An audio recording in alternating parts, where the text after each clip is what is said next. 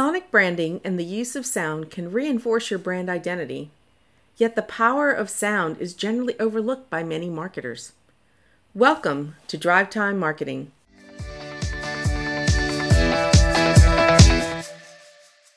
Close your eyes and listen to the sounds around you. More than likely, you will hear the sounds of successful sonic branding the pop of a Snapple lid, even New Orleans' own hero Peyton Manning humming Nationwide is on your side.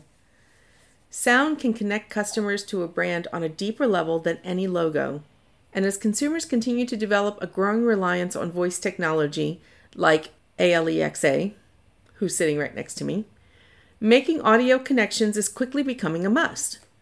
Sonic branding and the use of sound can reinforce your brand identity and even drive increased sales. Yet the power of sonic branding is generally overlooked by many marketers. Casinos have been at this game for quite a while now, and you may have never even noticed. As the industry transitioned to coinless slots, operators quickly understood that the clanging sound of coins falling into that metal tray signaled winning, even if you weren't the one pulling the handle. That sound had to be engineered into the mechanics of the newer slot machines. If you read my blog or follow me on Twitter, you know I love the Brand ManageCamp Conference.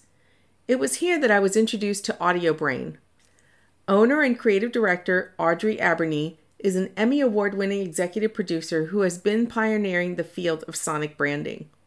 She's guided by the notion that humans are deeply connected to sound. She says that we're natural receptors for sound and vibration, and because our bodies are 50 to 68% water, they, in effect, are vibratory systems.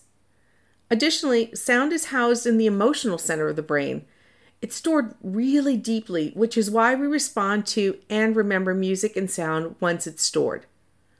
Think of a song when you were a kid. I bet you can remember every word, even though you haven't heard it in 30 years. The other day, I heard just a few notes of a song I hadn't heard in years, and it immediately put me back into a really lovely memory. The next time you open your store, spa, or customer outlet for a day of business, think about the sound of your brand. As it turns out, music plays a bigger part than just filling up the quiet time.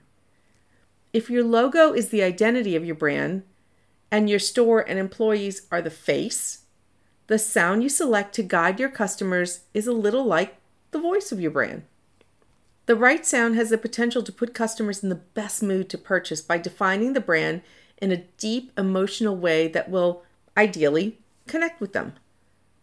Have you ever walked into a store or restaurant that had no background music playing? How did you feel? Uncomfortable? Did you feel like you needed to leave? How about the last time you walked into a store and they had some oddly selected music playing? What if you were purchasing a luxury item but the store was playing a selection of metal or hard rock. Not that I'm anti metal or hard rock. As a customer, we don't ever really think about the sound of a store, but you might sing along if you recognize the tune, or you might not care at all, but it actually is doing something to you. The sound of your environment is just as important as the displays and the signs. Sonic branding can be used to enhance your time at whatever place of business you're at encourage you to shop quickly or slowly, maybe even spend more money. Additionally, the proper sonic approach can create a sense of privacy for customers, allowing them the space they need to comment and make decisions. And if you're lucky enough to be in a high traffic, high demand business, proper use of music can make lines feel shorter. And the same applies to the music and messages that are played when your customers are on hold. Hopefully, not for very long but that's another show. Because you're more likely to remember music that doesn't fit with the atmosphere, the best music is the one you really don't notice because it's such a natural part of the brand experience. What kind of mood do you want your customers to be in while they're at your store? Does it match your brand? It's time to say goodbye to elevator music and welcome your sonic brand. Buying from you can and should be an environmental experience your customers will enjoy and repeat and sound will play a part of that. Think about how your customers are listening to your brand and what they're hearing. That's our marketing contribution to your drive today. If you're interested in more on sonic branding, I'll add a link in our show notes.